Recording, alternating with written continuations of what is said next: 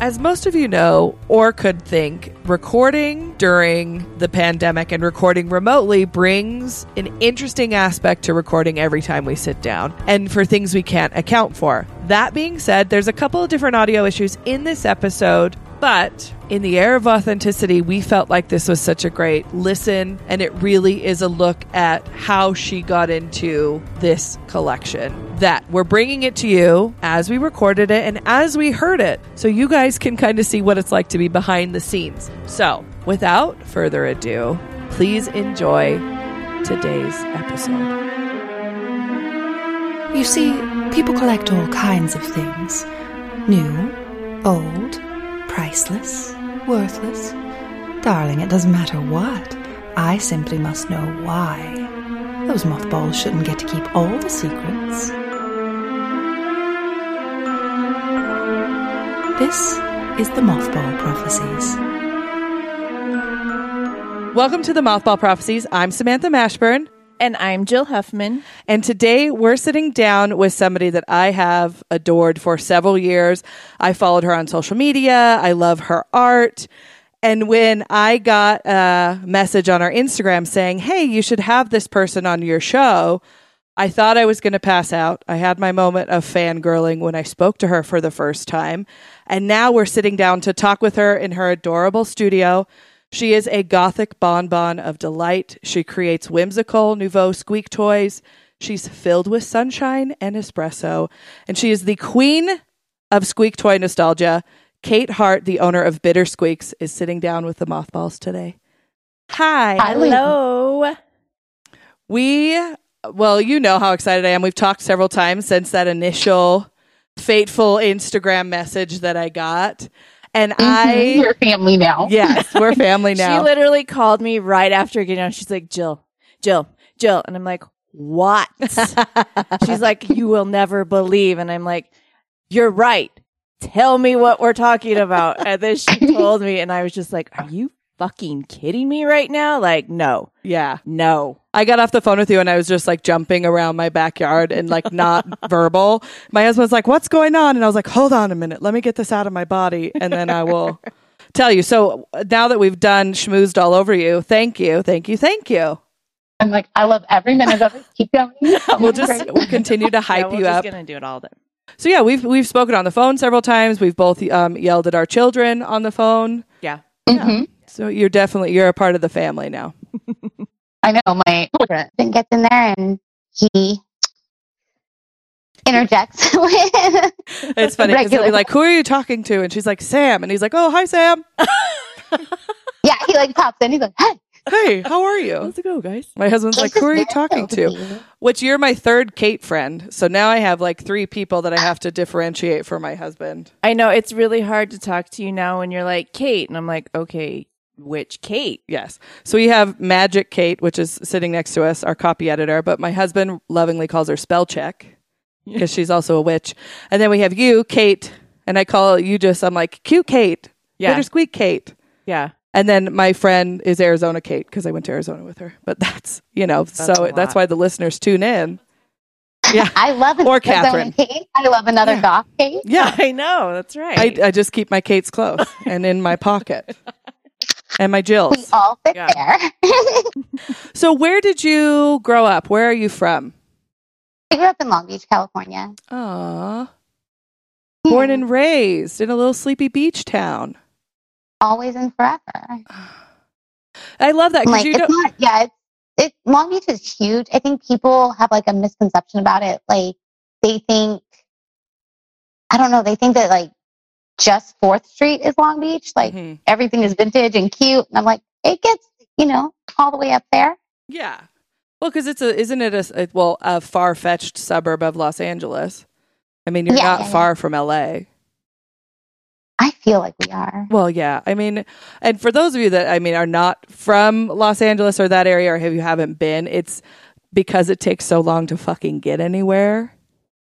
You do feel The like, way I describe it is, I either live 30 minutes from Los Angeles or 16 hours. It just depends on traffic. That's like a legit way to describe that. sixteen Yeah. hours away. Yeah. And when you were growing up, did you grow up collecting or thrifting, or was that something you grew into? You know, my great grandma owned a junk store, Oh my and I don't know. I never met her, but there are stories that, like, whew, girl. and then um, my grandma, like, flipped houses. So she would go to, like, thrift stores and, like, she's like the original DIY. Yeah. That's Like- awesome. We will reupholster this chair and make it new. Oh. God, I love that.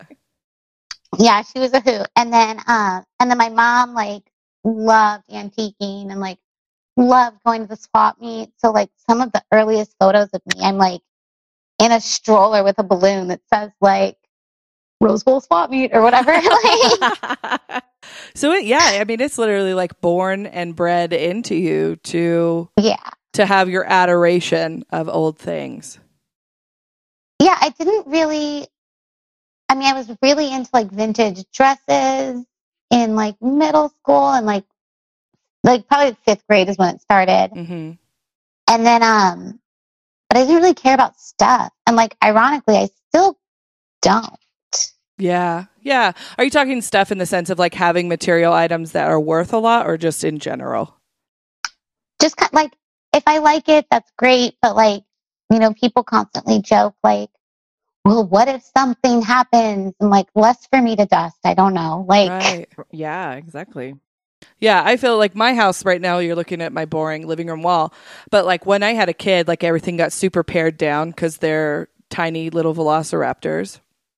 And they are the best and the worst. yes. And so they're like, um, you know, when I thrift now or I antique now, I'm a lot more particular about the items I'm going after versus when I started and it was like everybody's game. Like I was like, okay, I want this, I want this, I want this. Which is oddly enough where my husband sits now with his curating. It's like everything comes home with him. Did you did, so did you just stick to vintage fashion or did you have like a thing you went for when you were younger? You know, like, I desperately wanted what all of my friends had. Mm. but we didn't have the money for it. So like I coveted Rainbow Brite. Like, oh, those magical little leg warmers. I like loved everything about her. Like, I thought she was so charming and whimsical and like filled the world with color and hmm you know, and the villains were great. Like everything about it, I just loved. So I really just wanted like what kids were buying at the store like five, ten years previously. Yeah.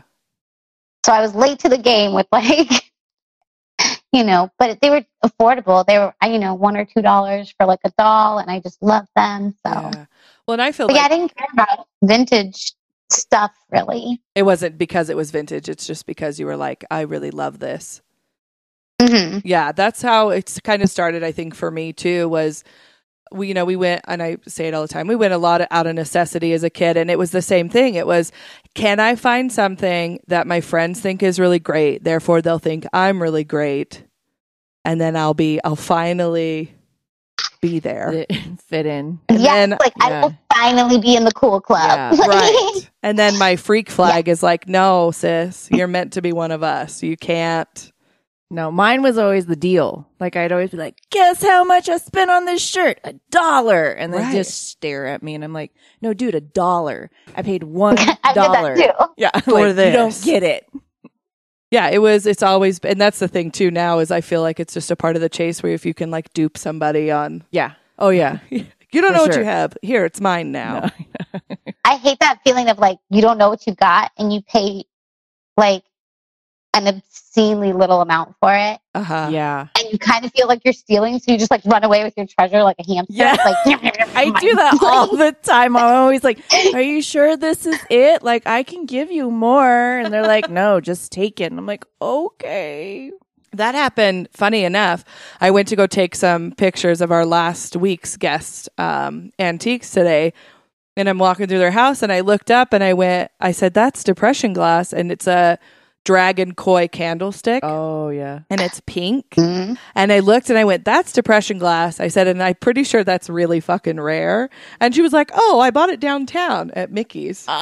and so I like pull my phone out and I Google it because that's my favorite thing to do. And then I turned it and I went, it's selling for two hundred dollars in a pair on Amazon.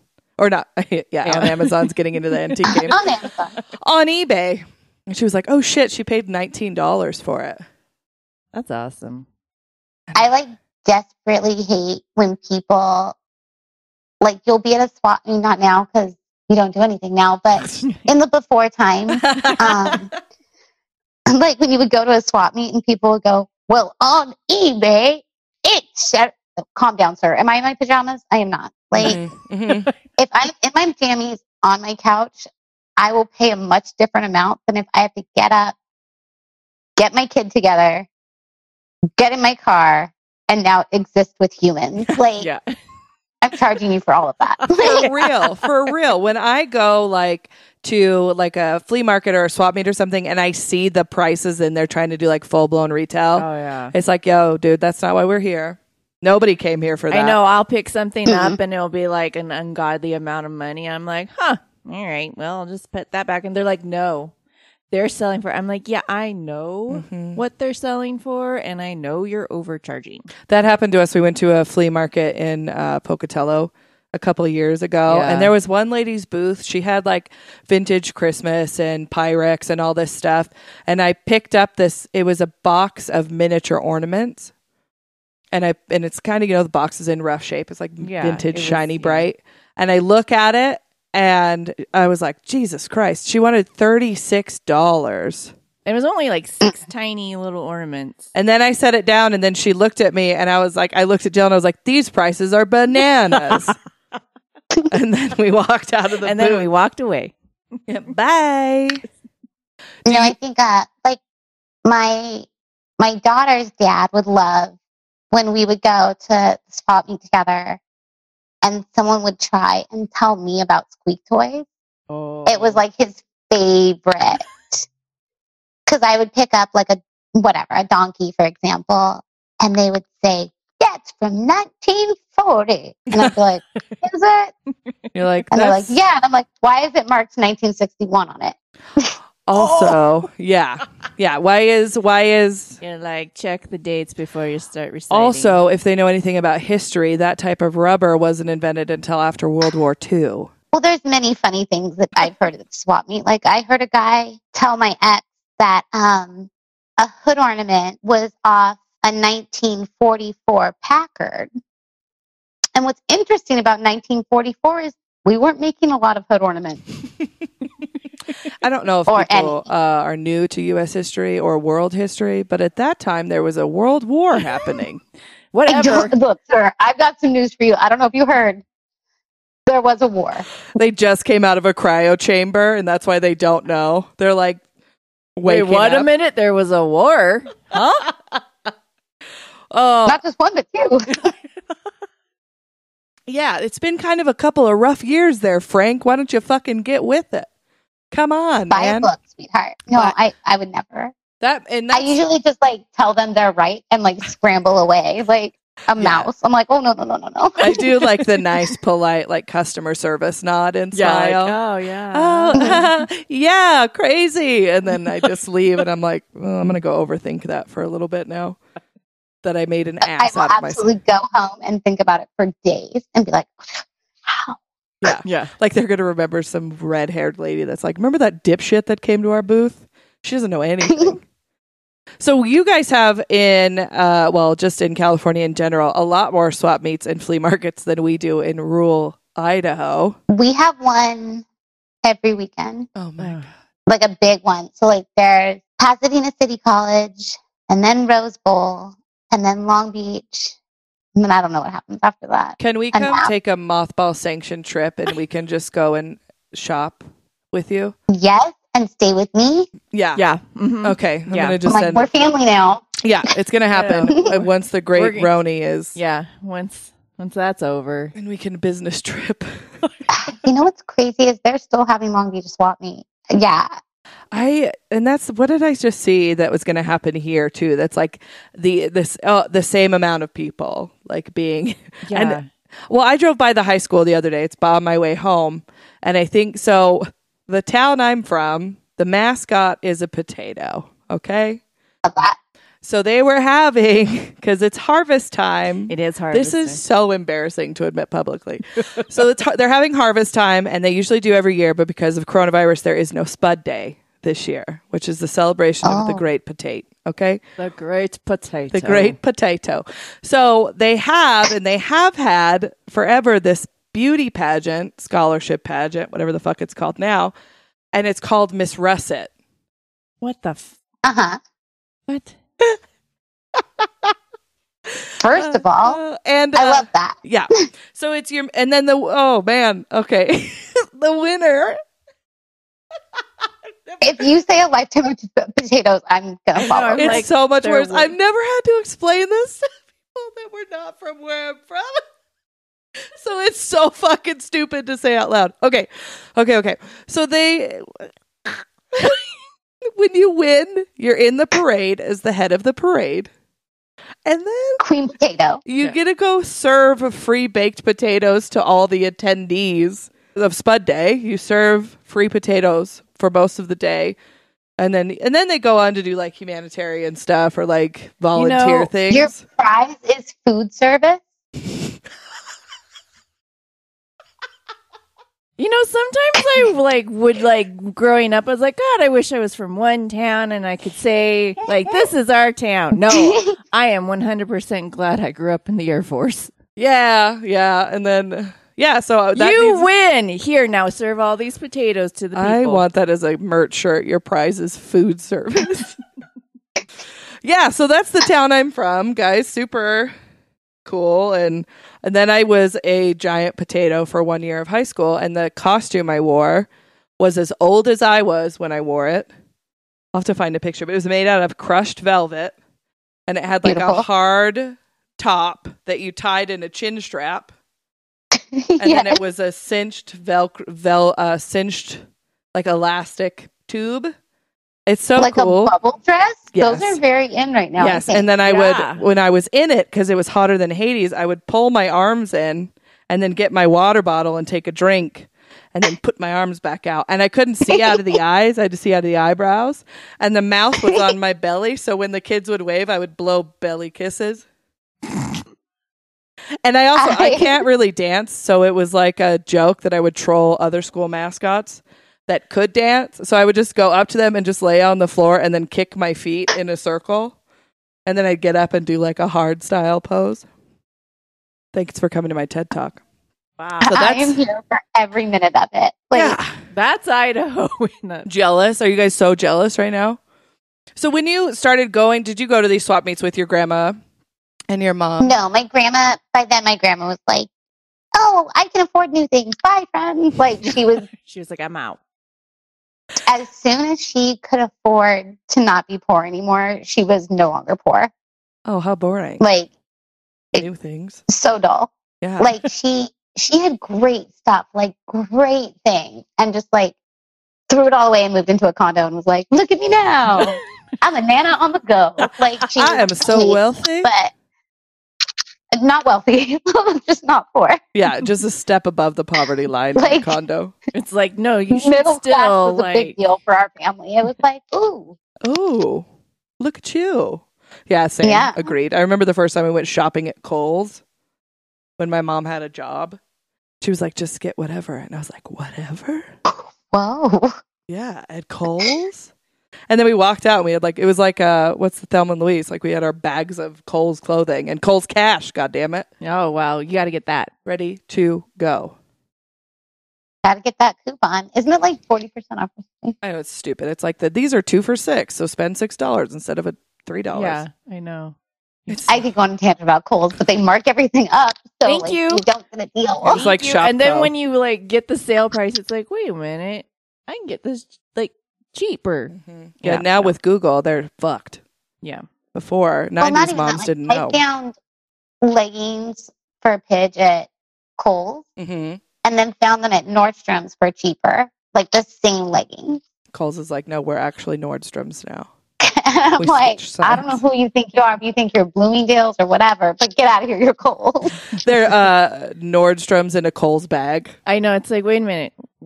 Wa- wasn't I just at Kohl's or was I at Nordstrom's? I thought I'm at Nordstrom's Mhm. now.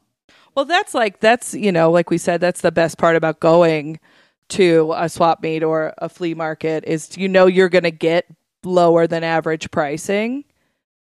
And Love you, that. when you started, so for the listeners that don't know, Kate is a maker of squeak toys, but not just any squeak toys. Will you tell us a little bit about that?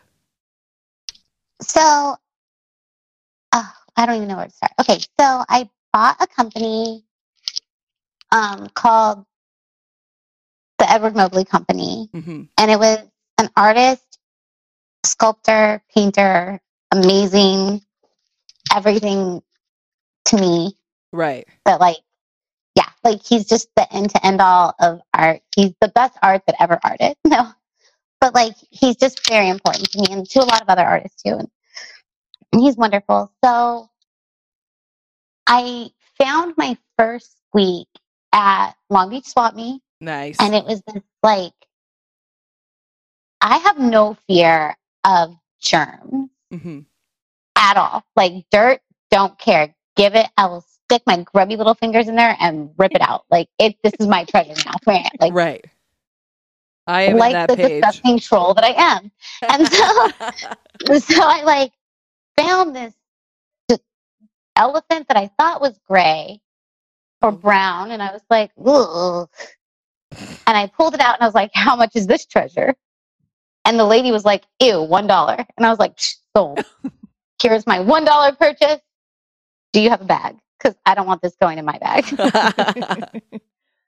So I took him home and I like threw him in the sink started washing him and like all the dirt and grime peeled off and it was real gross. Like you were like, oh fuck, that was way dirtier than I anticipated.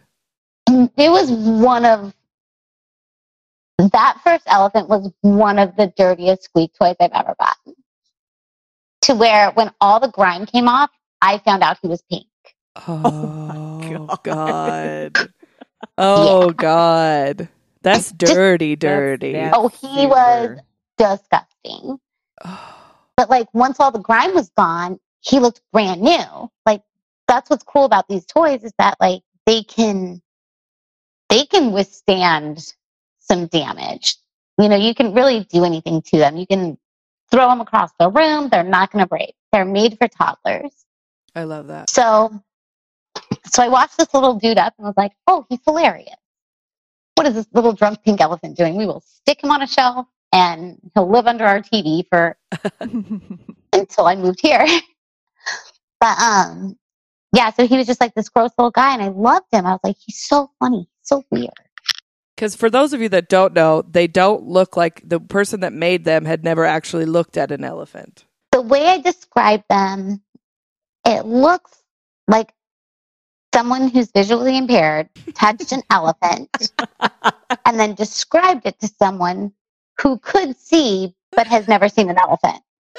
And then that person went, I can sculpt that, no problem. Yeah, of course it's an elephant. Yeah, I got on this. top I of got that. this. Okay, I'm going to Nailed show it. them I know. a picture of this elephant. It reminds me of like the drunk elephants from Dumbo, like the pink elephant. hmm Yeah. And the little, Very much the so. fluffy ears with yeah. And blink eyes, like everything about them, you're just like, this is so great. They have blinking doll eyes. Yeah, their eyes like open and close. Oh, I just sit there, just like Yeah. tilting it constantly. like those cow cans that Yeah, you'd like turn yeah, yeah. over and it would move. so, did you know when, you- like, were you seeking out squeak toys, or are you like me, where you're just like, that's no, fucking no, no, weird? No, no, no. Let's own I it. just like I was more into oddities then. When I like when I was younger, I collected more oddities and taxidermy and hair stuff, and yeah, yeah, yeah, I yeah, was yeah, yeah. very, very interested in the macabre. Like, Mhm. "Ooh, Yeah. spooky Halloween." They're like pointing at Oh. me. Yeah. I know, same, yeah, yeah. And so, yeah, it was just the, it was so weird that I was like, I this has got to go with all my other weird stuff, Right. Like antique gynecological equipment and an elephant. Like, Bienvenidos to my collection, everybody. yes, yes, Yeah. yes. Yeah, that's very And similar to how I do things. you know, then I found another elephant, but he was blue and like not the same sculpt. And I was like, that there's more like Oh shit. more people didn't know what an elephant was. When was this time wise? Like what year was this starting for you? Oh goodness, this was probably 2008, Oh wow. I believe. So I mean, So, yeah, that was like, like- you still really couldn't Google much. No, you could. Yeah, yeah, yeah. You could Google. I was. I've been. I, Were you balls deep in Google at that point? I was. for 400 years. Yeah, no. Like I've I've been a big fan of like or Yahoo. yeah. You know, in, Mhm. in my in my younger days.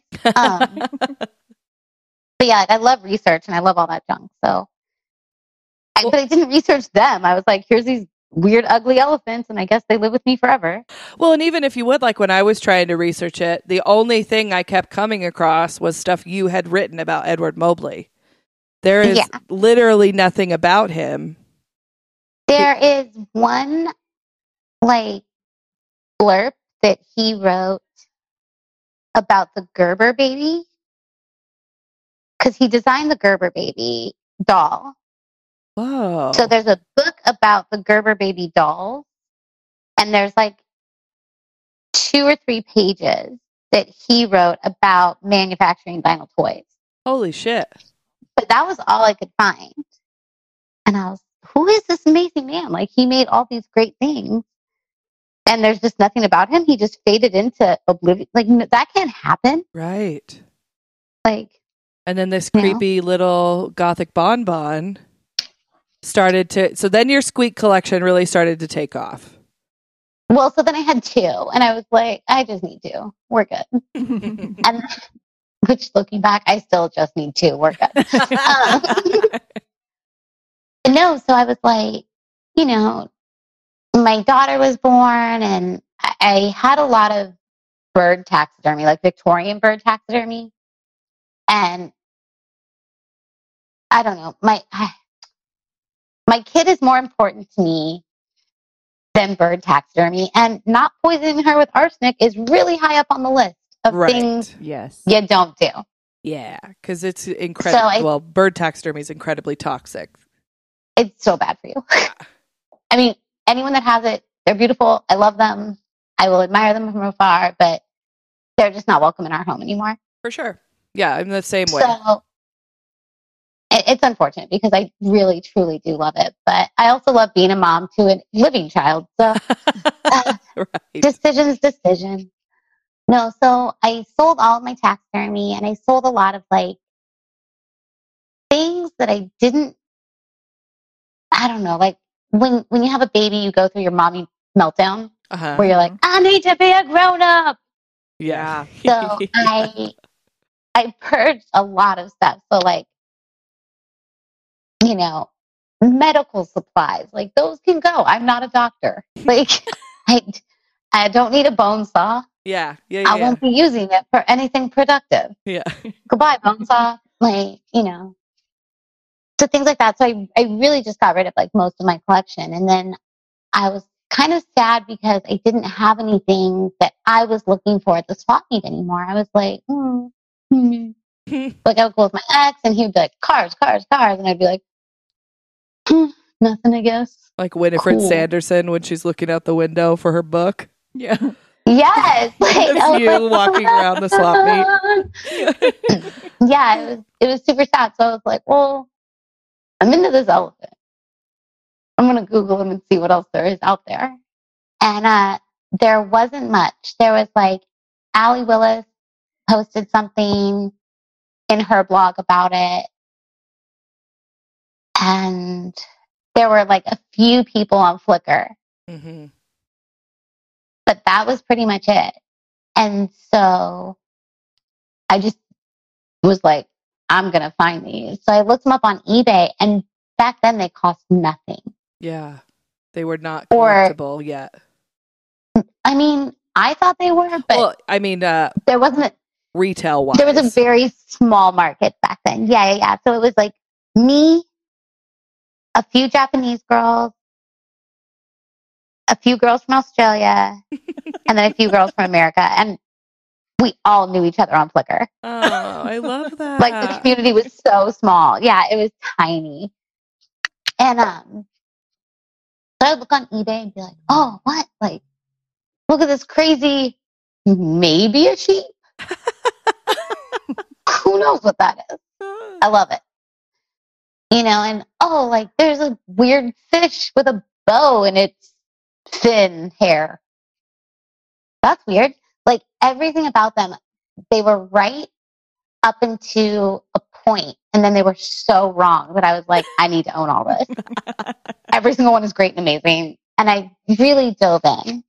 And I wasn't buying a lot on eBay, but I was more aware Mm. when I would go to the swap meets and be like, oh, like, I'm looking for a poodle. Like, come on, poodle. Like, that. I call it like swap meet roulette, where you go and you're like, oh, is this going to be the one? Like, come on, seven. Ah, snake eyes. Like, Right. And so, it, um, yeah. when something comes onto your radar like that too, it's you're like you are it's like just added to your list of what you scan for. And even like once Yeah. after I started talking to you, I went to an estate sale and there were rubber squeak toys in the basement and I would have never paid them any attention before this, but I took a picture and I sent it to her and I was like, "Is this of any importance?" and they were super cheap. I could have gone back and got them, but I'll let And you they were- collect the squeak toys. No, they were not Mobley's. So, and- yeah. So it was just like, it started really organically. Like, I feel, look, I fully admit I'm a like swap meet snob. I'm a collecting like purist in the sense of like, I think you should get up at six in the morning and find it yourself. Like, eBay has Mhm. made everything so much easier, which is nice when you're looking to complete a collection. But like, I don't know, maybe I've just like romanticized trash and like that's who I am now. No, because you get a giddy feeling when you find something that Mhm. you didn't know In you the were wild. for. Yeah, in the Mhm. wild, exactly. Yes. I'm the same way because I I get excited when I find like a dirty dish that nobody wanted. And people, you know, it's like the last day of the sale. You know, you're there to shop the deals, and when you hit that jackpot, it it validates the entire experience. And like we grew up, you know, like we had the garage sale. Like you get up at the butt crack of dawn in the car, you have your route. We're not fucking around. And Jill and I are still that way when we go and shop together. We are like, take the rest of the day off work. We leave. We stand in line. Yeah. We're not here to fuck around.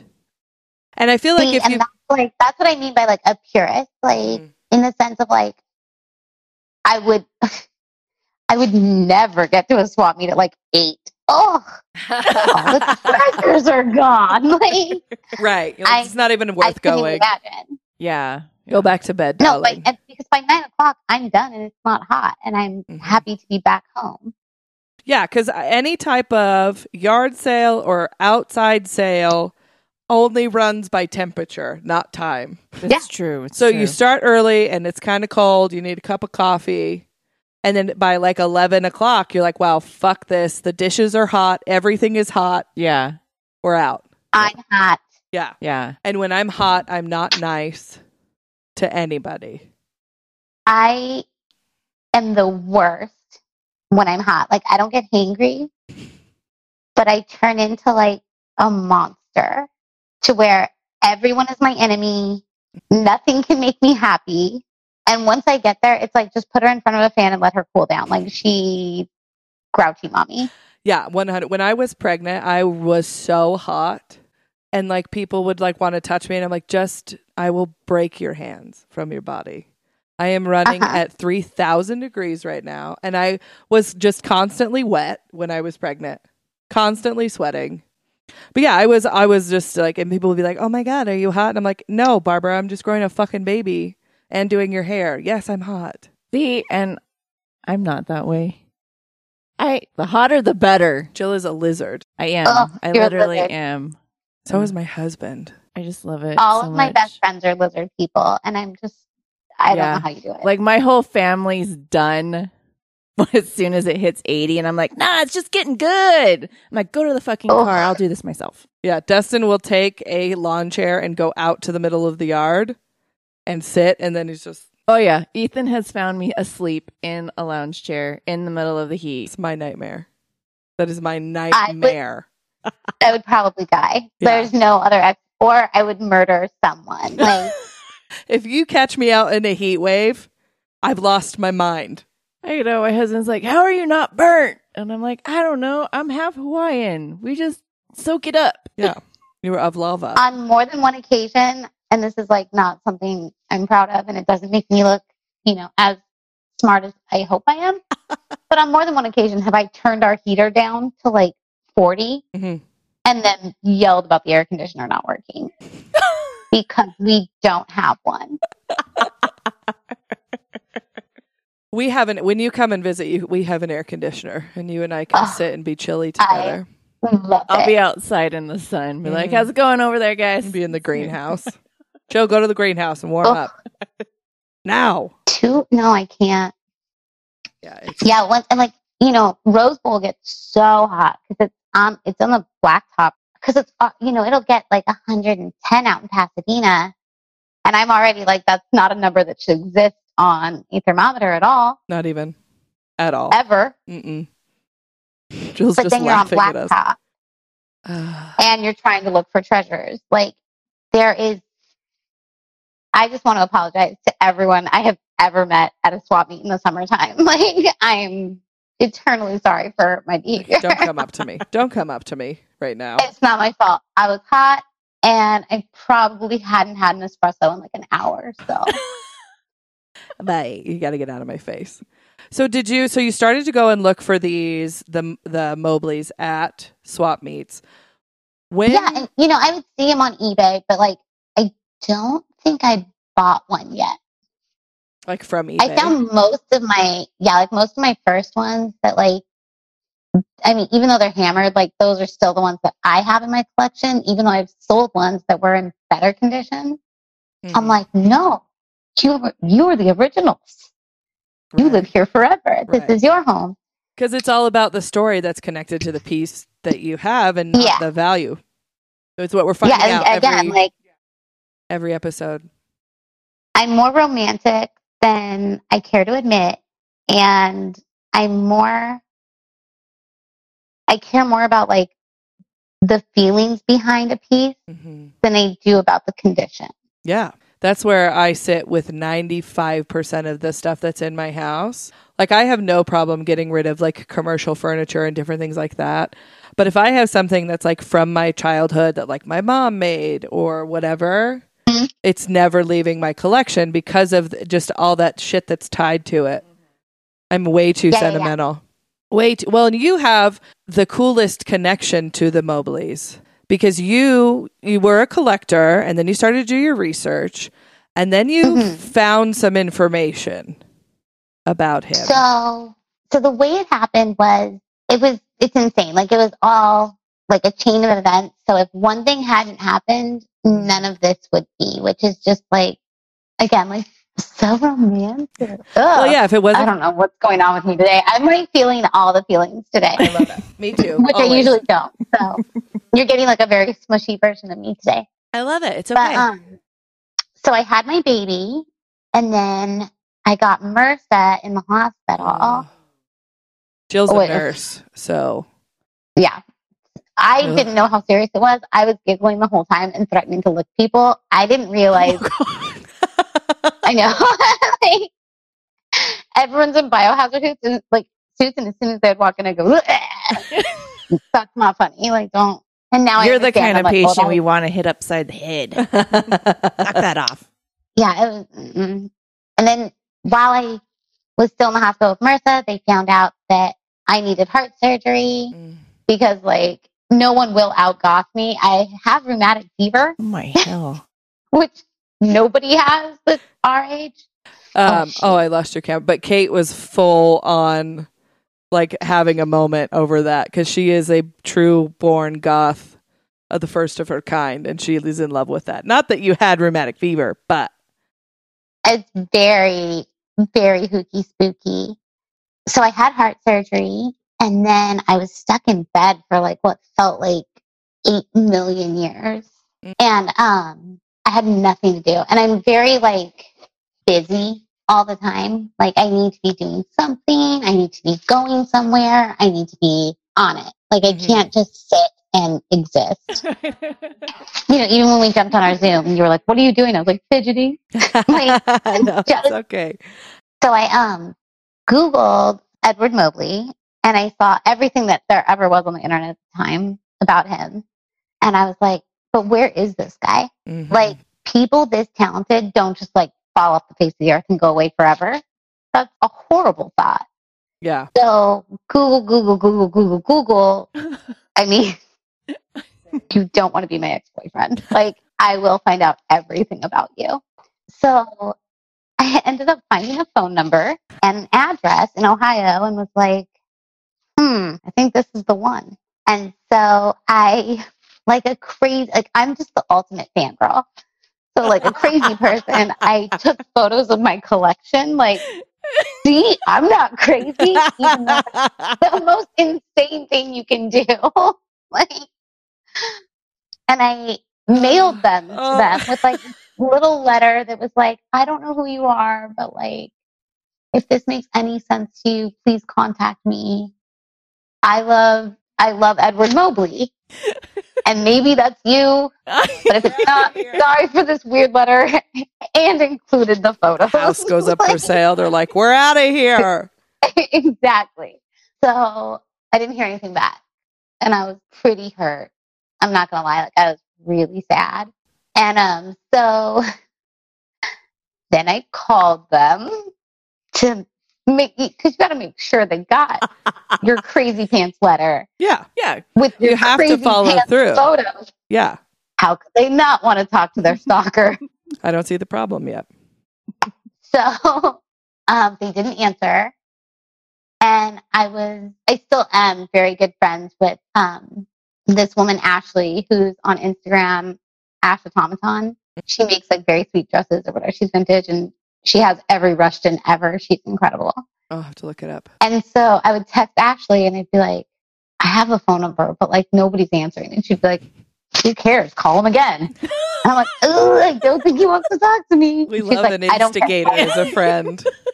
She is the best enabler I've ever had.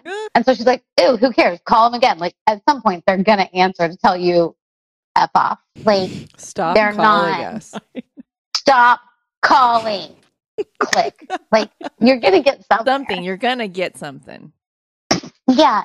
So I um kept calling. I called for like two or three years. Oh, you went you went Whoa. for it. You went all the way for in. it.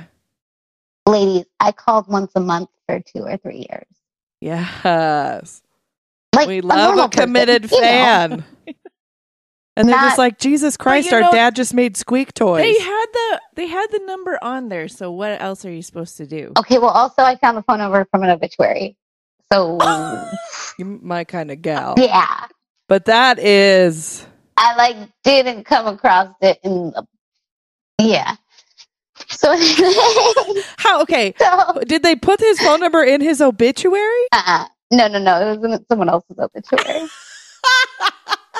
so but it was like oh contact the family for funeral arrangements and I was like okay I'm not going to contact you about that but I do have You're weird like- questions. Squeak toys no okay Do you does the squeak does this sound mean anything to you? And it's like, "Wee-hoo, wee-hoo."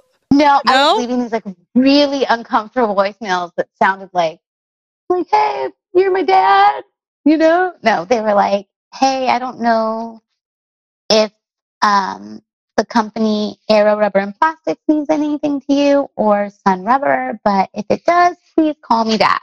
And they didn't call back, which I should have taken as a hint to like bite, but I just didn't because I'm Well, especially if they're if they're not well, this okay. Disclaimer: Don't do this. But it's also Do like not, if like- you're, you know, if you're after a certain bit of information and it's, you know, public business knowledge. I mean, it's not. I'm sure It you're not the first one to do something like this. for sure. Like No. I think I overanalyzed what I did because I talked to the family, obviously since then, and they they just thought it was weird. They they honestly thought that I was like a scammer trying to get like credit card information about their dad. oh, Well, yeah. funny. Which I And I was like, well, that's way more sane than what I was doing and probably more lucrative, to be honest with you. But that's not what I did. so when you finally got a hold of somebody, Okay, so he made the mistake of answering the phone. okay. So I can remember that day so clearly. Ashley, I was on the phone with Ashley and she was like, hang up with me right now and call them. and I was like, okay. And so I hung up and then I called the number and I was like, "I'm just gonna get the stupid voicemail again, whatever. And uh, instead it was like, hello? And I was like, ah, You're like mentally preparing that voicemail and then Yeah, so you're just I- repeating yeah, it. no, I- hello? And I was like, ah, crap. Like, this is, oh no, okay. Um, make your words work. so I, you know, I just told him, like, my name is Kate. I've been trying to contact you. And he's like, no, no, I know. I got the letter. I got the voicemail. What do you want?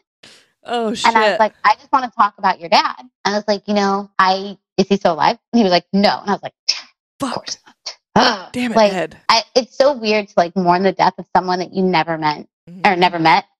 It's really bizarre. And I was like, oh, like what? My squeak toy pop pop? Like I didn't even know. and so um that was like really like a loss for me, Mm. even though it shouldn't have been because like it's your dad.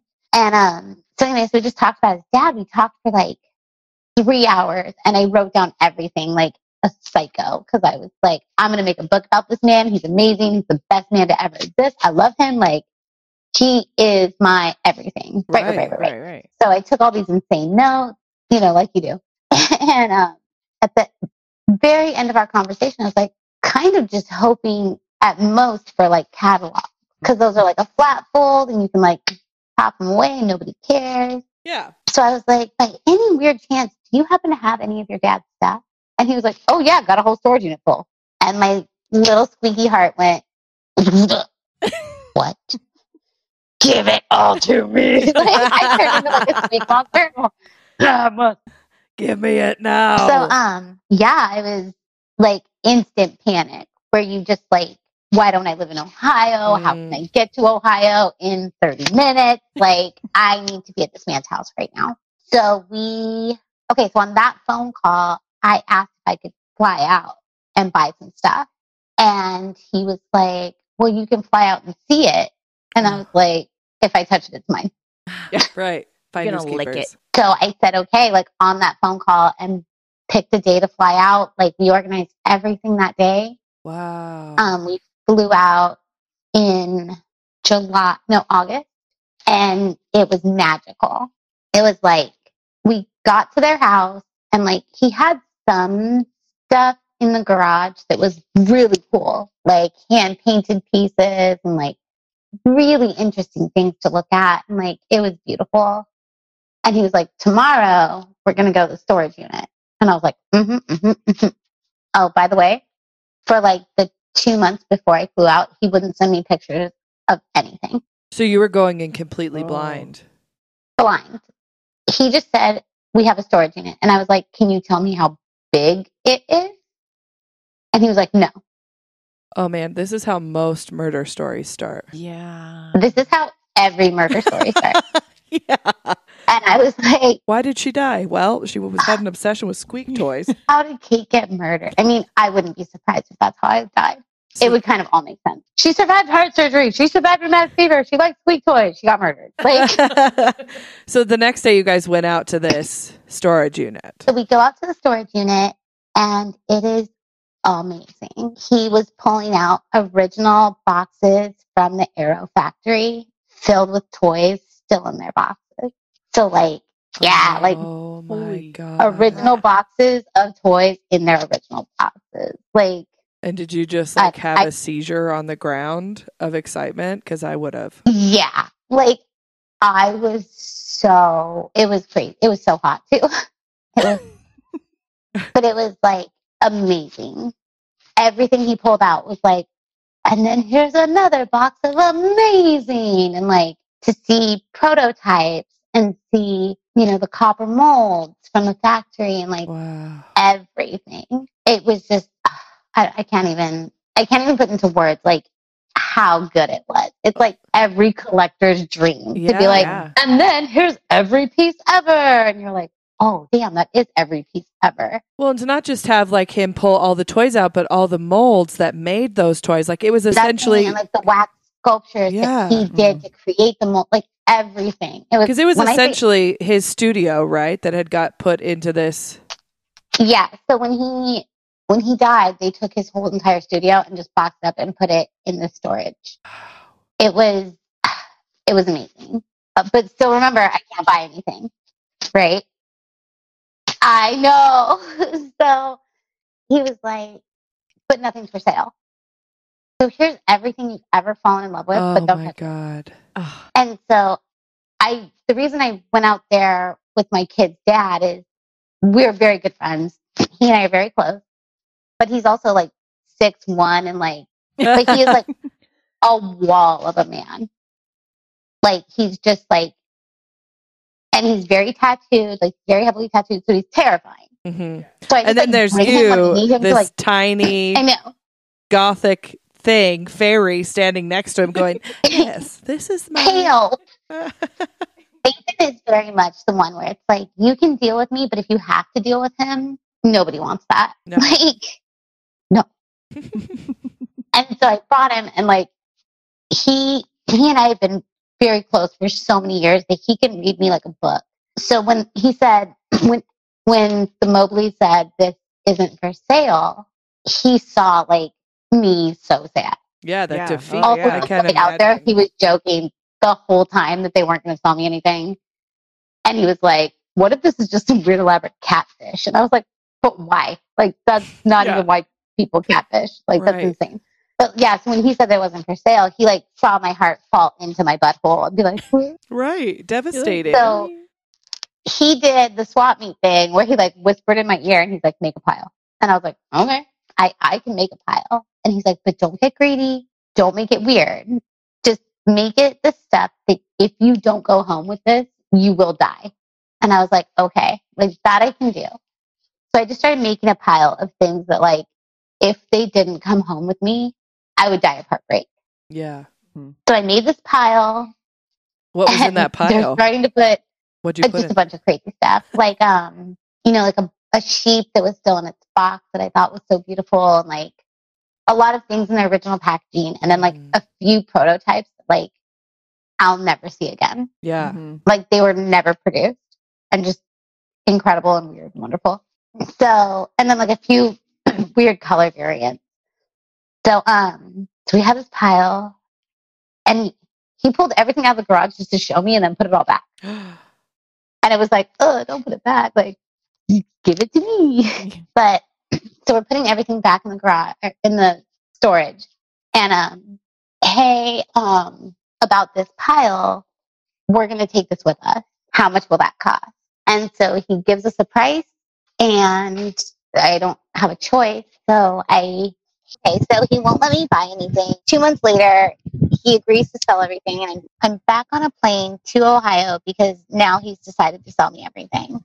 And I fly out and I have a pod shipped to their house. Like I must have been so annoying to this poor family. Like they're just so Midwestern and so sweet.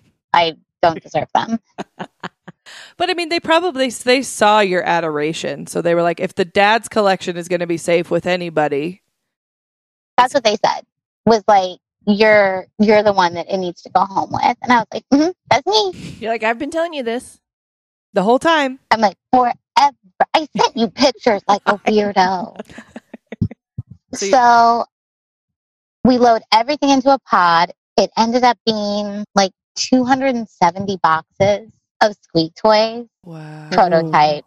Whoa. Then that doesn't include the copper molds for everything ever. And that doesn't include the wax sculptures that he did. Holy crap. it was so much stuff and like it was sad and like towards the end like when things started getting boxed up like the family members were like oh can i have this one thing and i was like of course like take whatever you want like Yeah. Right. of course like you can take whatever you want as long as i get most of it Sure. Yeah. so yeah so they we packed everything up and put it in a pod and put the padlock on and shipped it back to california and i was like oh my gosh like this pod is going to fall off a truck and it's going to burn down and like all of my dreams are going up in flames. There's no way this could happen. Now, was your plan when you bought all of it? Was it to start making them, or were you just like, I can't no, walk away from just this to put them collection? on Etsy. Okay, okay, okay. Yeah. And so we're filling out the bill of sale. And at the bottom, as like a caveat, I'm like, can we just add in that I have the rights to reproduction and that Mm, I essentially own the company? And he was like, yeah, no problem. that was I was like, "Alright." so smart. Super smart. That was like the end there. I mean, I still follow them on Instagram and we still talk and like they're very sweet. Like I love all of them. So then we get home and my plan is just like list everything on Etsy. All of it. So I hired my girlfriend's little sister to help me. And like Tracy is still to this day like one of my favorite people. Like she's like an old war buddy. like Oh, because a lot of the stuff was like wrapped in tissue from the 60s like- wow. Achoo, tissue Oh my gosh. so when you pull that out it just goes like a dandelion and disintegrates Wow. Oh, yeah. so she and i have like been through it like it was all over my house it was disgusting Well, so it hadn't. I mean, yeah, nobody had touched it for such a long time. no I and they they moved they moved his studio 10 years before i came along Wow, wow, wow, wow. So, you know, nothing had been, they just wrapped everything up and called it a day. But even before that, like the wax molds and stuff, he wrapped up, you know, so we unwrapped like newspaper from like 1977. Like it was just wild. How long were the original, like the Mobley Squeaks, in production? Um, his work, I, I believe it was from like 55 to 67. Wow. And then there was like a falling out with Arrow Rubber and Plastic.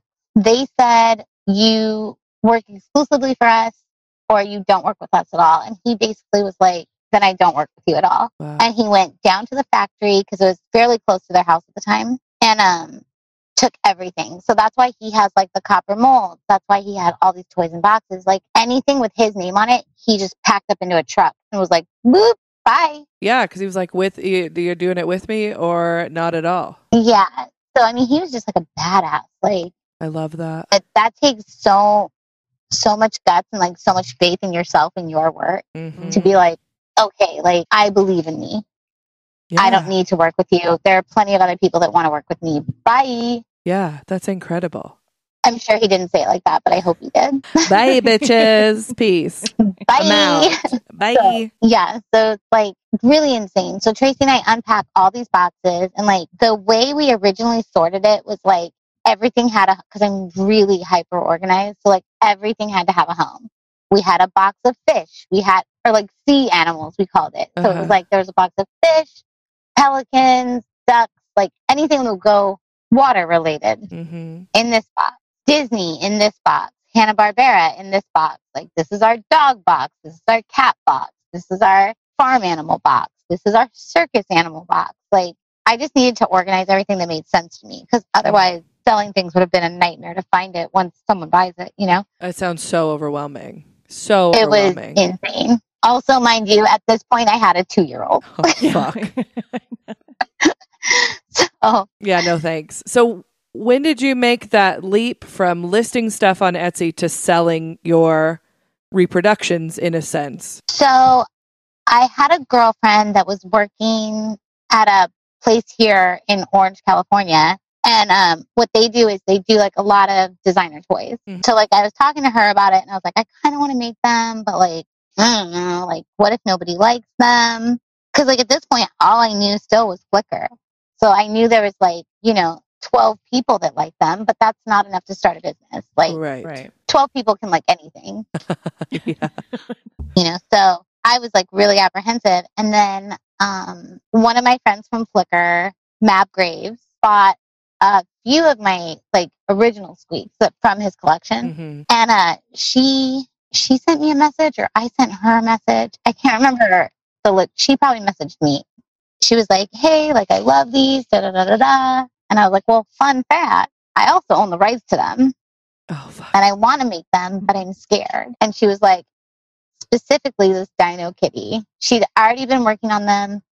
Dino Kitties had like already been a thing in her beautiful little brain. I love Mab Graves. Her art is incredible. That's how I found out about Everything you about was her. through her stuff. That's how most people have found me is because of Mab. And um, I'm so grateful for her and like our relationship. And I just, I miss her desperately right now because we're supposed to be hanging out this weekend, like in Mhm. theory. But no one's hanging out with anyone, so it's fine. Yeah. Yeah, like this weekend was supposed to be Mercado. So woo, sad. So Mab was like, oh, well, I want to make this. And I was like, cool, I have a factory that does that. Like, I've got everything. I just need someone to believe in me. And it happened to be her. So we made the Dino Kitties and I made the, the Sunny Bear. Hmm And there were many a joke because it was right before Mercado. And we were joking. We're like, well, maybe it will just be you and I sitting on a street corner selling resin dino kitties. Like, and that could happen. And we have failed as humans. It's fine. But like, that didn't happen, obviously, because she's super talented and like everything she does is amazing and incredible. And, uh, yeah, like we made, I think, 25 the first round Wow. And they sold out like immediately. Yeah, I was like, that was yeah, not enough. I remember that. Yeah. And she was like, Girl, you've got a thing. And I was like, This could be a thing. And so I made the bears and I I took her booth at Designer Con that year because she was very, very sick. And that was like the the only designer con she's ever flaked out on. And I don't mean flaked out on like she had a medical reason, like yeah, yeah. It was not a Yeah. intentional flake. No, no, no, no, no, no, no, no. I don't. I don't mean it that way at all. No. But it was the only designer con that she said she would attend that she didn't. And so she was like, "Do you want my booth?" And I was like, "Yeah, like I'll take it." So I brought my bears to designer con, and they were really welcomed, and people loved them. And I'm like, still kind of in shock that people like them. Like every time I do something, I'm like, "Are you guys gonna like this? You should." They're adorable. Don't doubt yourself. You really you really have a Oh. great eye for what you do. Really. So you had that table at your I'm like, you know, like, oh, Missy. I'm like, ah. Well, it's incredible, and every Yeah. person I've shown like your stuff to in the in leading up to this interview, and like my older clients, they're like, "Oh my god, somebody's still making these." And then I see them go through this whole like memory scan to their childhood. Yeah.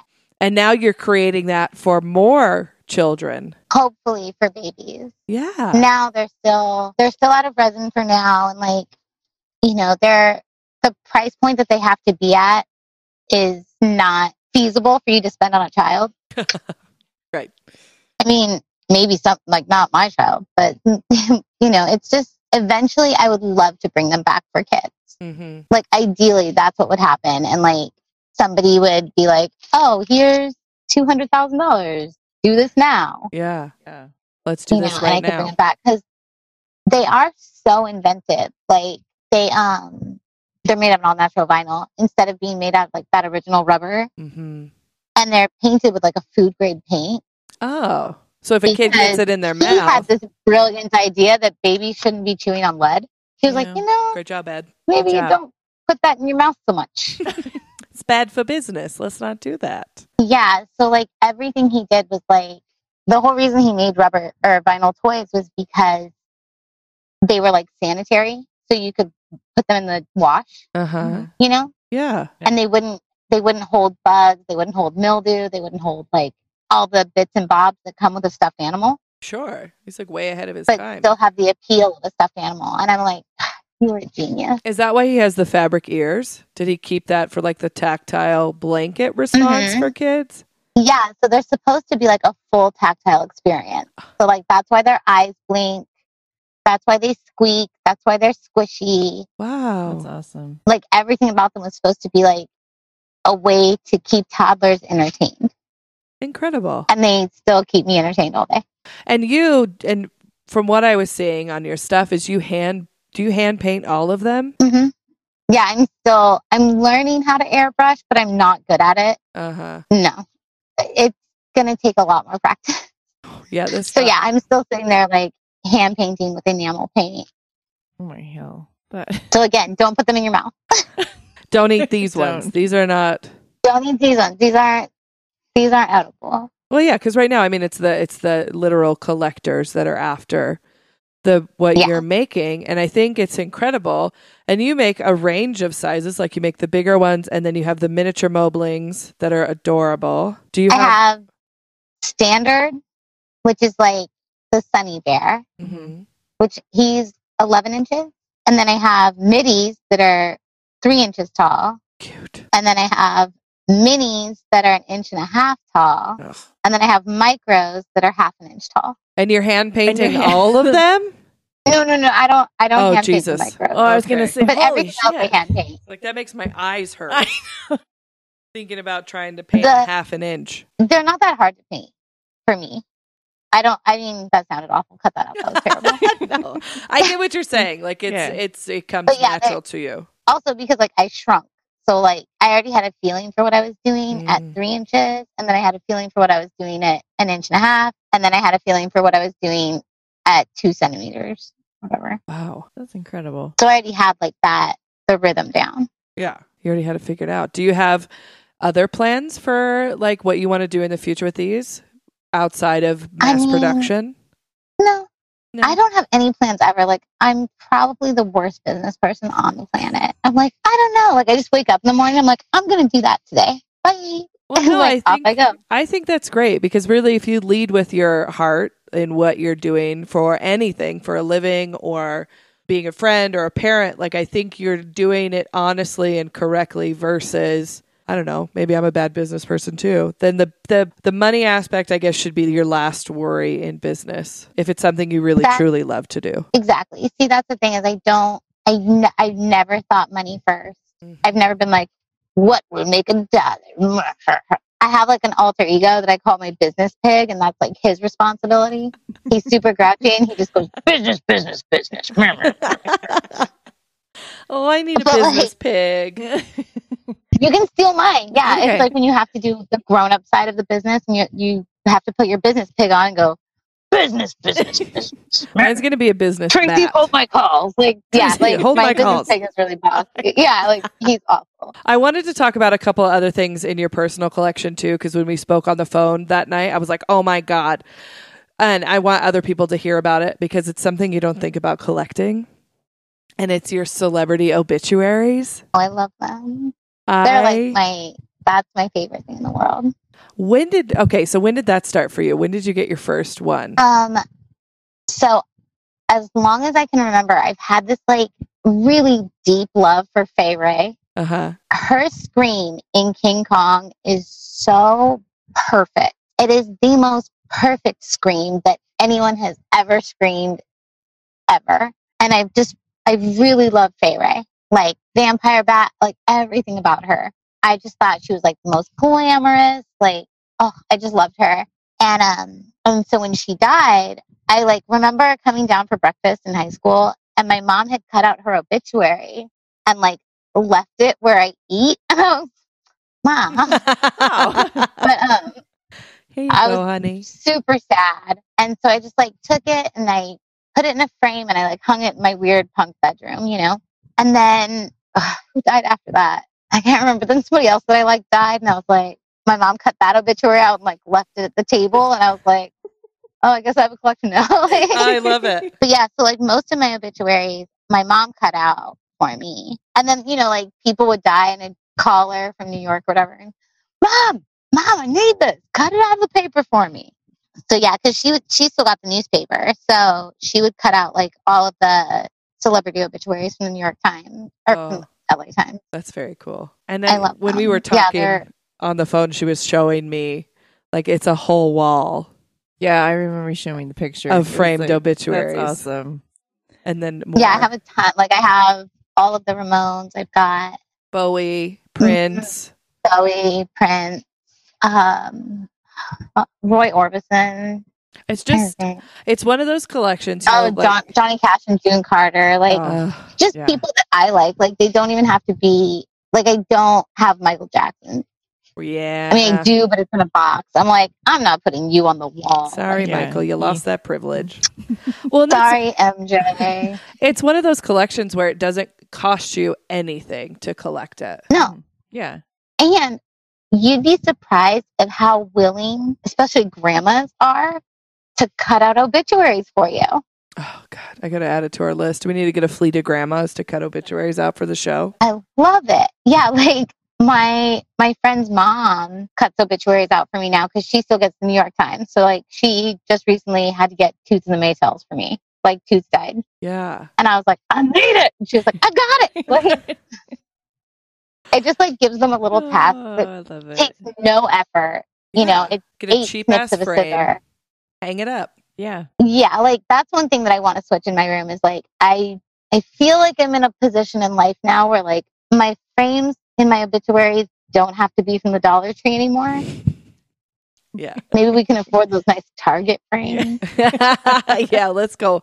We got to go uh, to the Upper East Side of Target to get these Yeah, frames for a you know. minute, please. I mean, I I have recently been keeping an eye out at thrift stores and stuff and getting like nicer frames for them, but ugh, then you have to like take them off the wall and the frame doesn't fit, and then you have to Mm, Yeah. And then you have reorganize rearrange. everybody Yeah. and gross. No, thank you. So like I did that for Bowie, obviously. Like when Bowie died, I was like, he needs to be in the middle in a bright yellow frame surrounded by an altar of candles and sadness. like I love that so That's much.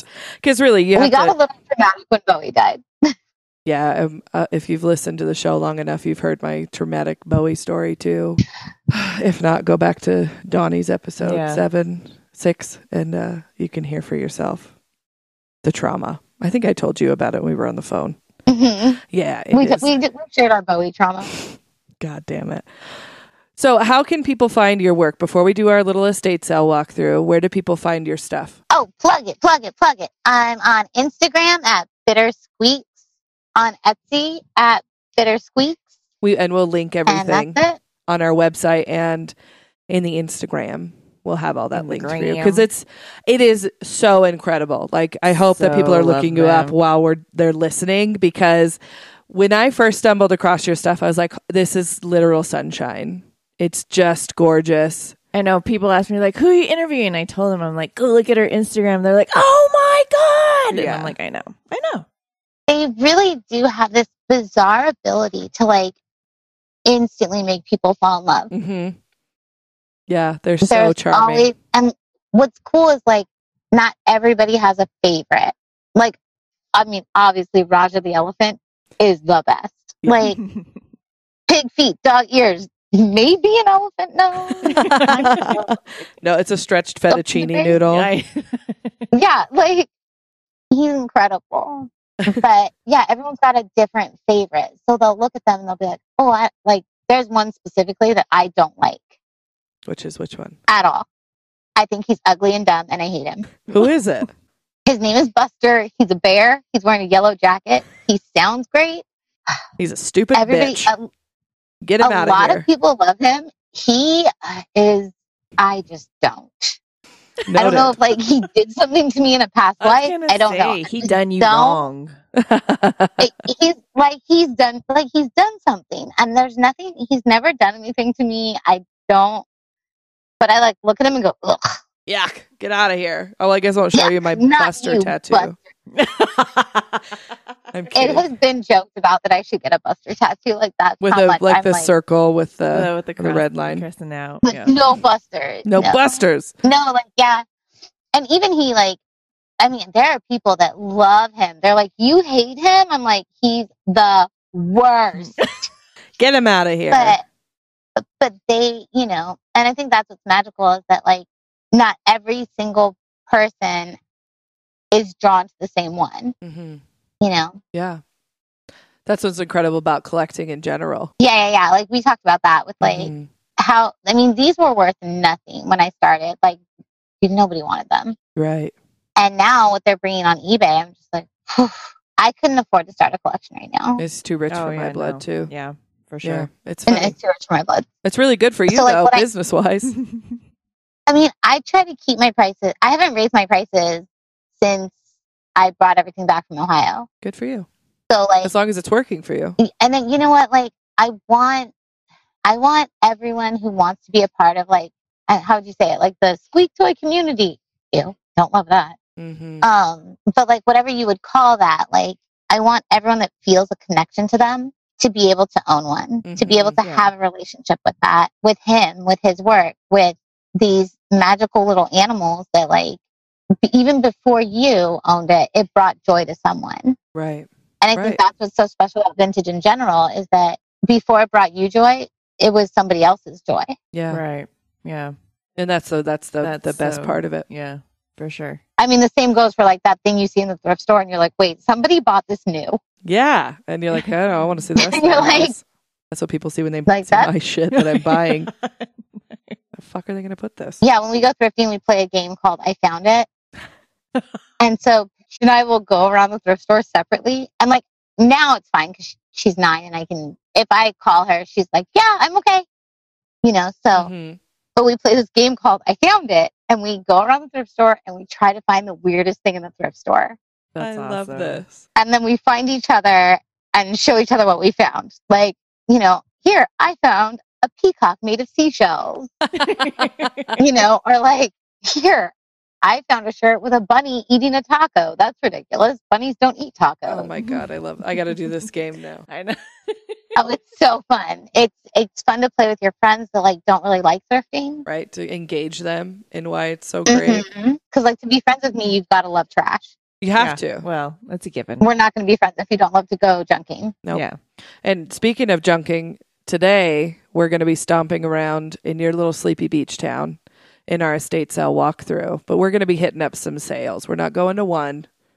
We're going Oh. to a couple. Okay. I hate this game so much. We're just we're trying to hit as many as we can. Okay. We got our map figured out. We are highly caffeinated. The three of us have done double shots of espresso. Sweet. We're Oh, girl, you got to hit a triple if you're really going to go. oh, no, I don't need to have a heart attack before those. I would. I'm only fueled by espresso. I love it. Well, that's Jill too. Yeah, for Yeah. sure. For sure. I'm got cold brew. I just That's where I'm at. I haven't tried a cold brew. They make me nervous. But espresso doesn't. That's like no, Mm-mm. because espresso is pure.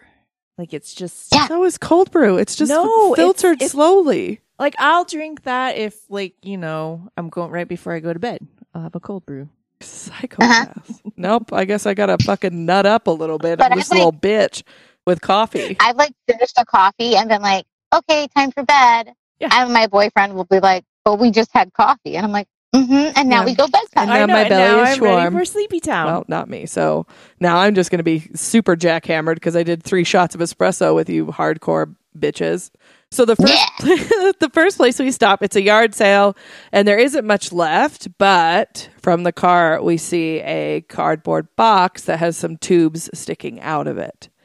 So we're like, well, we got to go see what the fuck is over there. So we wander over. Everybody's paying attention to the other stuff, and it is untouched and unused. There are rolls of velvet flocked wallpaper or vintage wrapping paper. oh, wallpaper, always. Easy, easy choice. I don't know. I want them both. I'm I'm gonna go the wallpaper. And I'm going to go with the wrapping paper. And then we'll just split halvesies. Yeah. Well, it Yeah. depends on what's on the wrapping paper. It's everything you've ever wanted. Always.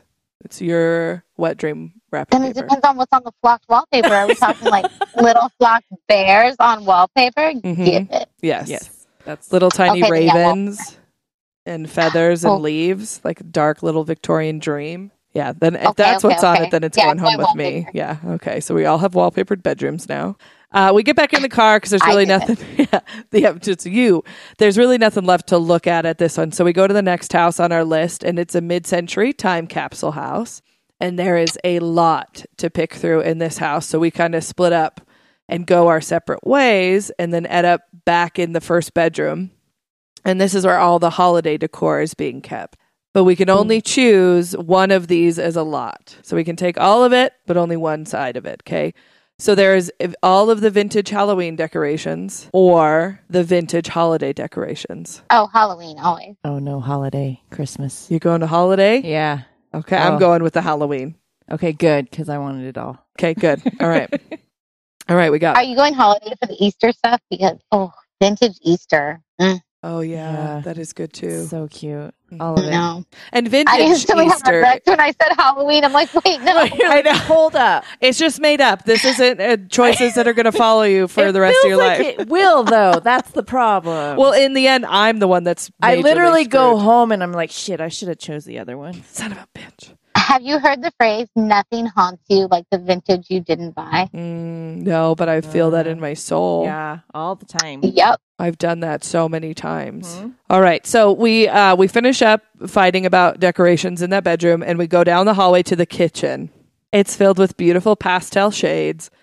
There is there's three things to choose from in this kitchen. Okay, there's a table and chairs. It's the chrome legs and sides. Okay, and it's a beautiful light robin's egg blue, and then with that little bit of the glitter flake in the chairs. And then there's a original sunbeam mixer with the milk glass bowl. What did I do to you? Like seriously? You just became friends with me. You missed your appointment. No I'm kidding. or a collection. She had to work. Or a collection of tins, and the one is with flowers and prints and the other designs. See, I was mean to me too. So you have the table and chairs. You got the vintage sunbeam mixer, Oh. or the collection of tins. Oh, I got everybody. I already have the table and chairs. Wow. Okay. That does not surprise me. I don't even know what you would use a mixer for. That sounds like cooking. Boo. Kate doesn't cook. I'll cook for you, Kate. That's not coffee. I don't know how to make it. um, I'm going tins. Oh, because you can. Mm, yep, tins. Because I love to put a button in a tin. Yeah, yeah, yeah. hmm hmm hmm oh shit.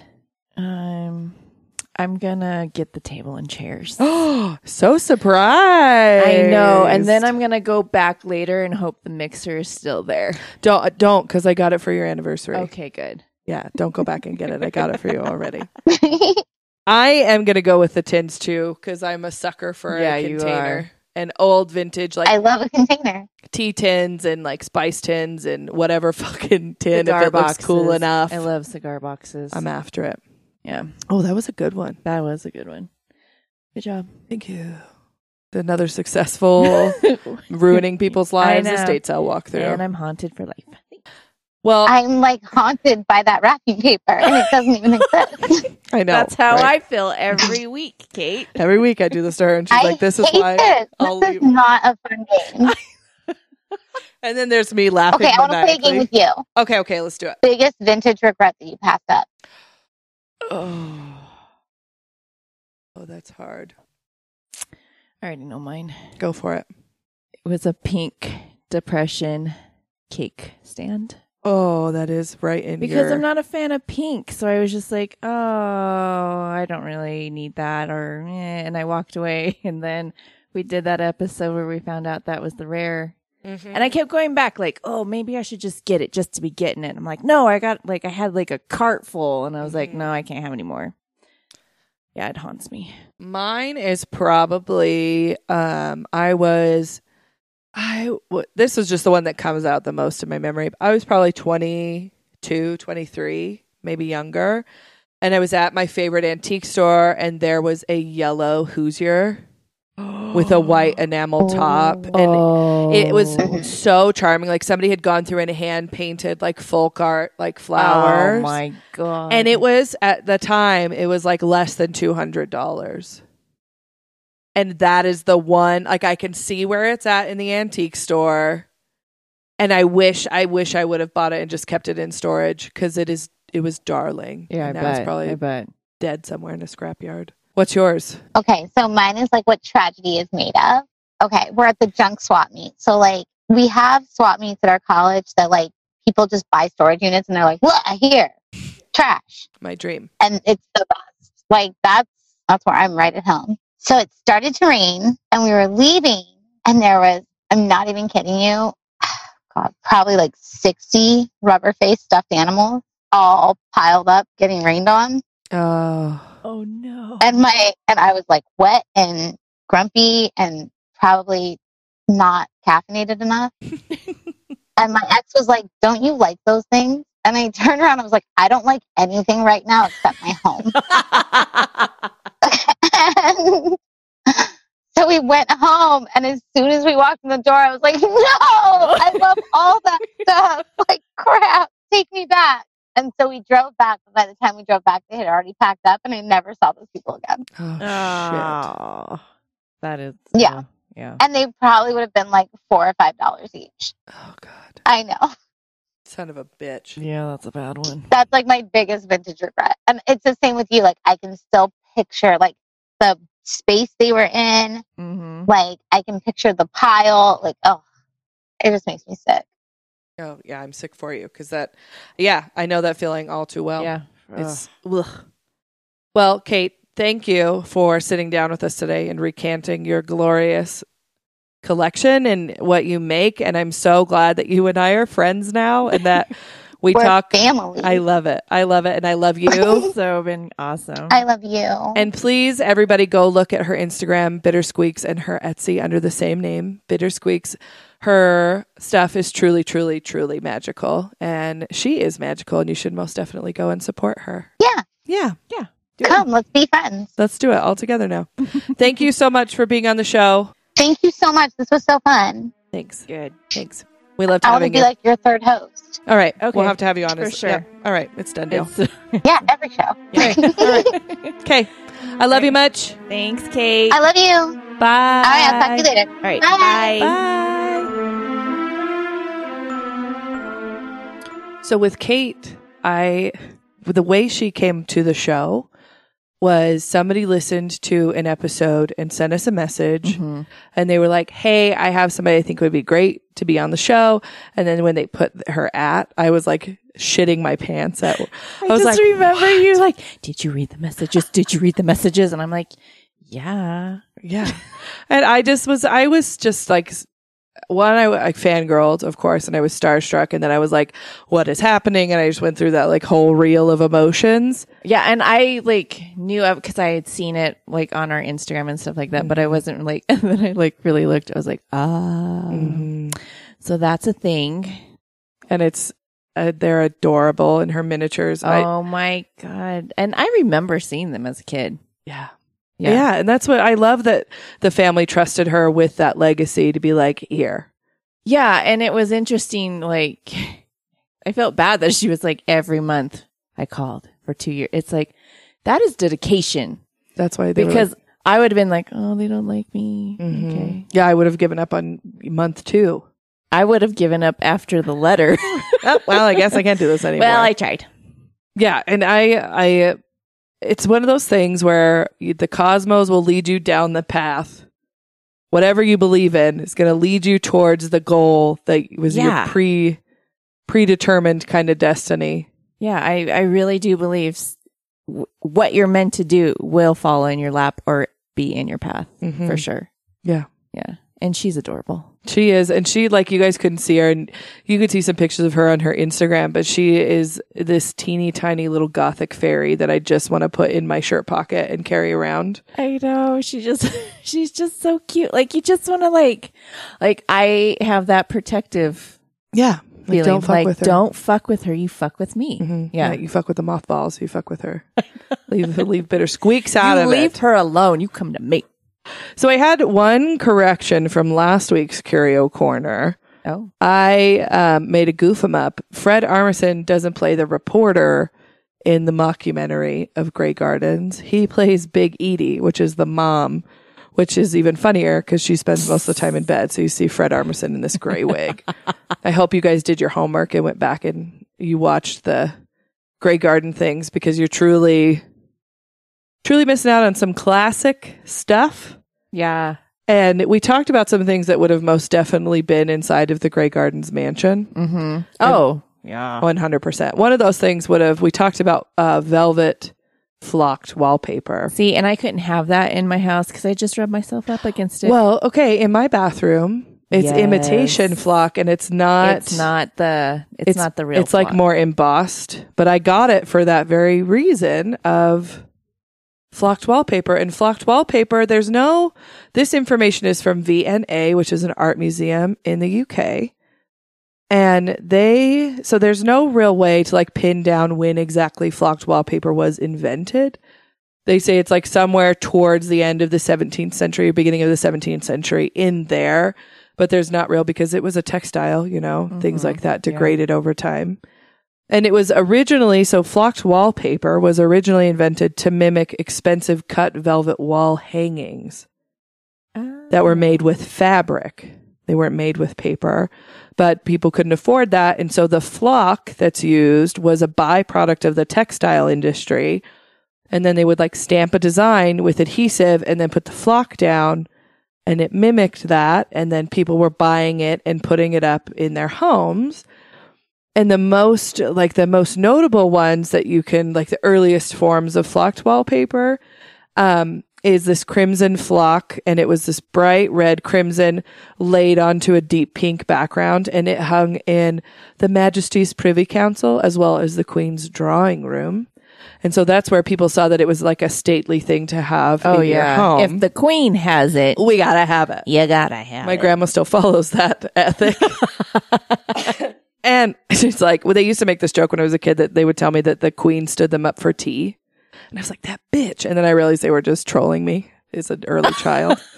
queen never fucking was going to show up to their house. I was like that dumb bitch, and then it's like, wait a minute, How rude. Queen stand up my grandparents. In Idaho. Who would think? Well, this one they lived in England. Oh, I forgot they lived in England. I know. Too. Well, then that was even more. I know you could see my uh, the audacity of you, Queen Elizabeth. So modern flock now is made from polyester, nylon, or rayon, or it's like an embossed pattern, like what is in my bedroom or my bathroom. But at the time, um, flocked wallpaper was popular because it was super durable. It could withstand anything you kind of threw at it. It wasn't going to rip or tear. It was heavy duty. And an added benefit was that the glue was made with turpentine, which was a natural repellent for moths, Oh, which were a, a hardcore problem I back was then. gonna say, yeah. So it was, so that's where, um, that, yeah, that adhesive kept the moths away. So when you see like, and there's tons of different, um, like historical remnants of flocked wallpaper, but Mhm. it has a super cool history. And of course, that's why we want it in our house. I know it's so pretty. And then finding the vintage rolls of it when it was actual, like the heyday of See, velvet. and if I did find vintage rolls of it, I wouldn't want to use it because then I'd be afraid that I'd like screw it up and Yeah. yeah. you could, I guess you could like put it on paneling. Oh, you could or I don't know. We I don't need to know, find a fake I'm to not put- gonna find any, so it's fine, guys. Don't don't at me. Don't, we don't need it. So, um, she mentioned that she collect obituaries, and one of the first ones she collected was from Fay Wray. I love this. I know it's so like that's a that's a cool thing to collect. Yeah. I mean, It's like the other side of Eric Dawes photograph collection. yeah, it is. Um, so this comes from good old Wikipedia. So Fay Wray was born Vina Vina or Vina. Vina. I like Vina. Mhm. Vina Fay Wray. She was born on September 15th, 1907, and she died on August 8th of 2004. She was a Canadian-born actress, best remembered for starring as Anne Darrow in the 1933 film King Kong. Through an acting career that spanned nearly six dec- decades, Wray attended international recognition as an actress in horror films. She has been dubbed one of the early scream queens. And that's what Kate mentioned that she Has that iconic the scream. i- and it was an iconic scream. We can't no, it's ain't nobody gonna do it better than Fay. nope. Made the modern well, the modern basis for horror films and the screams that you hear in most modern day films. Yeah, yeah. Based around what she did. Yeah, and so it says after appearing in minor film roles, Wray gained media attention after being selected as one of the WAMPAS baby stars in 1926. This led her um, being contracted by Paramount Pictures as a teenager, where she made a, more than a dozen feature films. After leaving Paramount, she signed deals with various film companies, being cast in her first horror film roles, in addition to many other types of roles, including The Bowery in, um, made in 1933 and Viva Villa made in 1934, both of which starred Wallace Beery for RKO Radio Pictures Inc. And then that's where she starred in, um, she got noticed for King Kong. And then it says that she, um, after the success of King Kong, Wray made numerous appearances in film and television, which one does after you're known as the Scream Queen. And she retired in 1980. Wow, that is a long career. It is. And especially back then. Yeah, they were I mean, as soon as you hit like 30, you were basically. You were done. But I mean, and even if you've never seen the entirety of King Kong, you know who she is. You know, like you can literally see her standing between the tied, Mhm. tied up, waiting to be sacrificed to King Kong. Yep. And of course, he found the lady pretty, so Yeah. he wanted to keep her. Me monkey, me love you. Pretty blonde hair. Because that's how monkeys talk. that is exactly it. We uh, we have a study going with um, monkeys, and that's how they talk to us. Yeah, they are. Don't challenge, Especially in Idaho. don't, again, don't at me. Yeah, sorry. Um, another interesting thing that like I've you know it's like the same thing with King Kong is I've seen the history of it, Mm-hmm. but didn't realize how much of it was like this fast paced chain of events that caused the globalization of the manufacturing of this item. And we're we're talking about rubber. So we talk about how um, Edward Mobley didn't make any of his stuff, or some of it was made out of rubber and some of it was made out of vinyl. Vinyl. And that switch that was kind of happening was due to World War II, the start of World War II. Right. And what, you know, with World War II, you have this, this spark, which was Pearl Harbor and the Japanese attacking the harbor. And then immediately the Japanese started to attack the rubber plantations in Singapore, Mm-hmm. which made up a large portion of it. And that's where all of the world's rubber was being manufactured. Well, during the war, there was hundreds of things that heavily relied on rubber. oh, yeah. all of the insulation for the wires was made out of rubber. Um, the Sherman tanks were made with a half ton of rubber. Damn. Battleships contained 20,000 rubber parts. Like it was, it was in everything. And you had, you know, the United States had lost its entire access to rubber and was now calling upon the citizens, like they did with so many things during World War II, Mhm. and turned it into you need to recycle rubber, you need to find it, you need to salvage it, you need to turn it in for the war effort. And because they were, I think what they say is like it was within 15 degrees of Singapore, which that doesn't mean anything to me. But it was, you know, the US and the Allies were like, we're fucked. We have to figure out a way to continue rubber production so we can continue fighting this war. Mhm. And so they had the recycling that was happening, salvage. There was the second initiative required the help of Americans who had any expertise in natural resources. And these people were sent to every corner of the world to try and find plants and trees that could be used to make rubber because rubber is from a tree, Right. sap from the rubber Yeah. tree. Along with that, these explorers looked for a way to free themselves from the dependency of the rubber plantations in Southeast Asia. And then the third and final initiative was to try and manufacture a type of artificial rubber. And so they were they were just scrambling to make this happen within 2 years. Damn. I mean, yeah, I, yeah, I could see the panic. I mean, now that we're going through our pandemic, it's like, am I going to get that item I ordered, or is Right. it Is back well, order? she was, you know, she was talking about the resin shortage with the stuff that she's yeah, making. yeah, And so over the span of 2 years there was hundreds of thousands of very usable synthetic rubbers that were replaced. And then American and German science scientists they started working on synthetic rubbers for 2 decades. Whoa, They never figured out an exact like rubber alternative, but they like a synthetic rubber that was used for military purposes. mm-hmm. Um, but they there was an effort to recycle and create new rubber. So, and they say the success of creating this synthetic rubber and the synthetic material that acted like rubber contributed to why the Allies won World War II. But it also pushed for the invention of synthetic rubber, which we still use today, and we don't really use yeah, rubber rubber. Oh.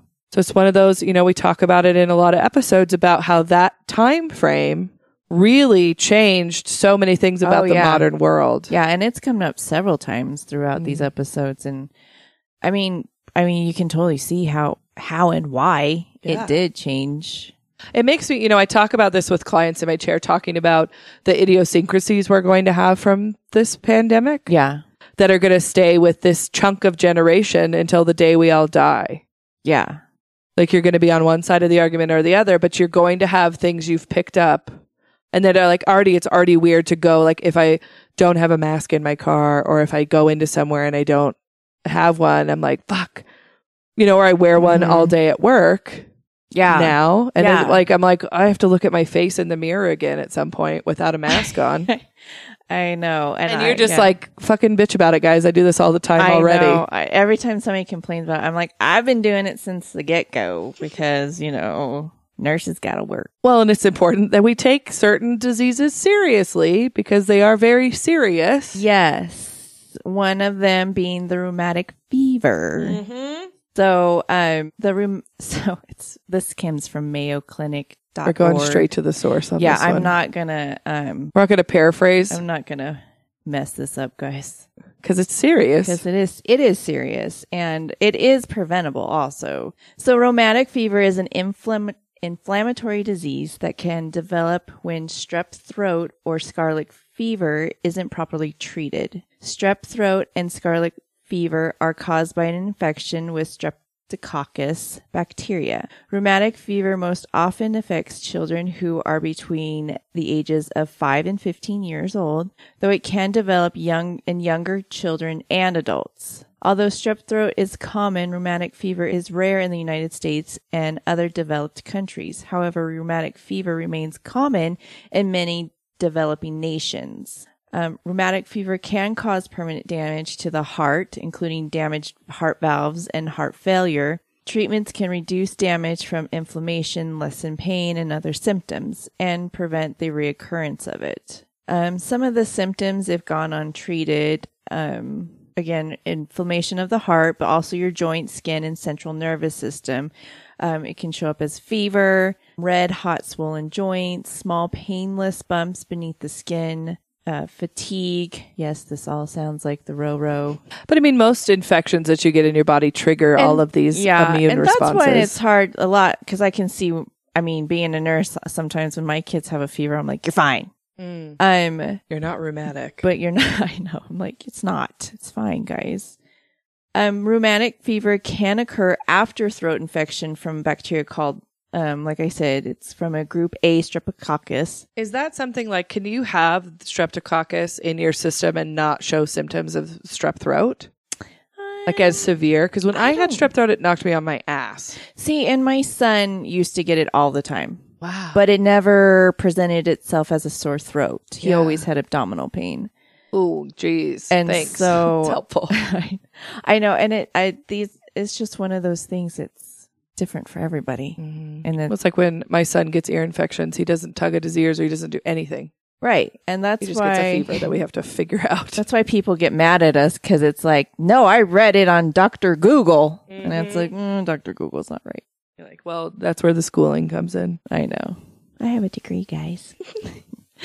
so the, for preventions of this is the only way to prevent it uh, is to treat the strep throat infections or scarlet fever promptly with a full course of appropriate antibiotics. But like we said, it's not as common. I've known a couple people who have had it and they didn't know that's what they had. But That is well, and I what you know, I don't know her whole story with like her heart surgery and things like that, but it goes, you know, there's when something in your body isn't doing what it's supposed to be doing, kind of everything else. Yeah, and I always tell people if you don't feel good, there's a reason for it. Mm-hmm. When I get like, especially with what I do for a living in hairdressing, like your hair and your nails are superfluous to your survival. Mhm. So if something is going wrong in your body that's like an underlying thing, it will manifest and show in your hair and your Mhm. nails first because you don't need them to survive. Mm-hmm. Yeah, yeah, and I've had patients come. Like I said, I've taken care of patients who've had it, and they like I thought I had just a little sore throat that just never got better, and so and it's hard. Modern, I mean, the we've come far in modern modern medicine, but the body is still there's a lot of stuff to the body that we still It's a great big mystery. It is. It's one of those things. If you're damned if you do, and you're damned if you don't. Yeah, but wear a mask. Wash your hands. Be mindful of the others in our community that are immunocompromised, especially with flu season coming up. This is your nurse's corner coming at you. We believe in Yeah. modern medicine here at this podcast. We do, and we also believe in washing your hands and don't touch your face. Yeah, just in general, like as a rule, like if you've never been around a toddler and seen what they touched, and then in, yeah, you will you will want to wash your hands Yeah, as much as you can. and I well now it's like now it's just something that I did it a lot before, but I yeah. now I'm on nurse level hand washing. I know. My children are like, my hands are raw. And I'm like, good. That means you've washed them. You're doing great. So that's it for uh, Kate's Curio Corner this week. We didn't cover a lot of stuff that was outside the realm of what she knew about her collection and No. what she does for a living. Because she knew a lot. Well, more than Google. Yeah. Yeah, she did. We'll call her Kate Google now. That's your name, Kate. You got to be stuck with it now. Forever. Well, guys, if you liked what you hear today, we'd love a review on Apple Podcasts or a rating. It really helps other people know that the show's worth listening to. We love it when you tell your friends and family about us. If you share us on your Instagram stories and it's public, we'll send you some stickers. Mhm. Check out our brand new merch. We just switched our merch site to offer extended sizes because I am among the extended sizes and I could not order a lot of merch from our previous site. The new merch link is, is up at the mothballprophecies.com under the mothball shop. You can shop there directly. That's where we have our original mothball merch plus the Halloween merch that is up right now. And the Halloween merch will only be available until November 1st. Yeah, so and then it. it's gone forever. We won't release that design again. It's gone forever. Check us out at the Mothball Prophecies Original on Instagram, the Mothball Prophecies Original on Facebook, and the Mothball Mavens on Twitter. We love to hear from you guys. That's where we post all the antiques you see today or you hear about today in the episode. That's where we'll put all of Kate's stuff and her links to her Instagram and Etsy for um, her Bitter Squeaks business. And as always, I hope you find some good shit and that it's covered in dust. And I hope you remembered to look under the table. Okay, we're not going to will. Bye. See ya.